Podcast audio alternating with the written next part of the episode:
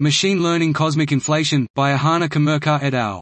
We present a machine learning approach, based on the genetic algorithms GAR, that can be used to reconstruct the inflationary potential directly from cosmological data. We create a pipeline consisting of the GAR, a primordial code and a Boltzmann code used to calculate the theoretical predictions, and cosmic microwave background CMB data. As a proof of concept, we apply our methodology to the Planck CMB data and explore the functional space of single-field inflationary potentials in a non-parametric, yet analytical way. We show that the algorithm easily improves upon the vanilla model of quadratic inflation and proposes slow roll potentials better suited to the data, while we confirm the robustness of the Starobinsky inflation model and other small field models.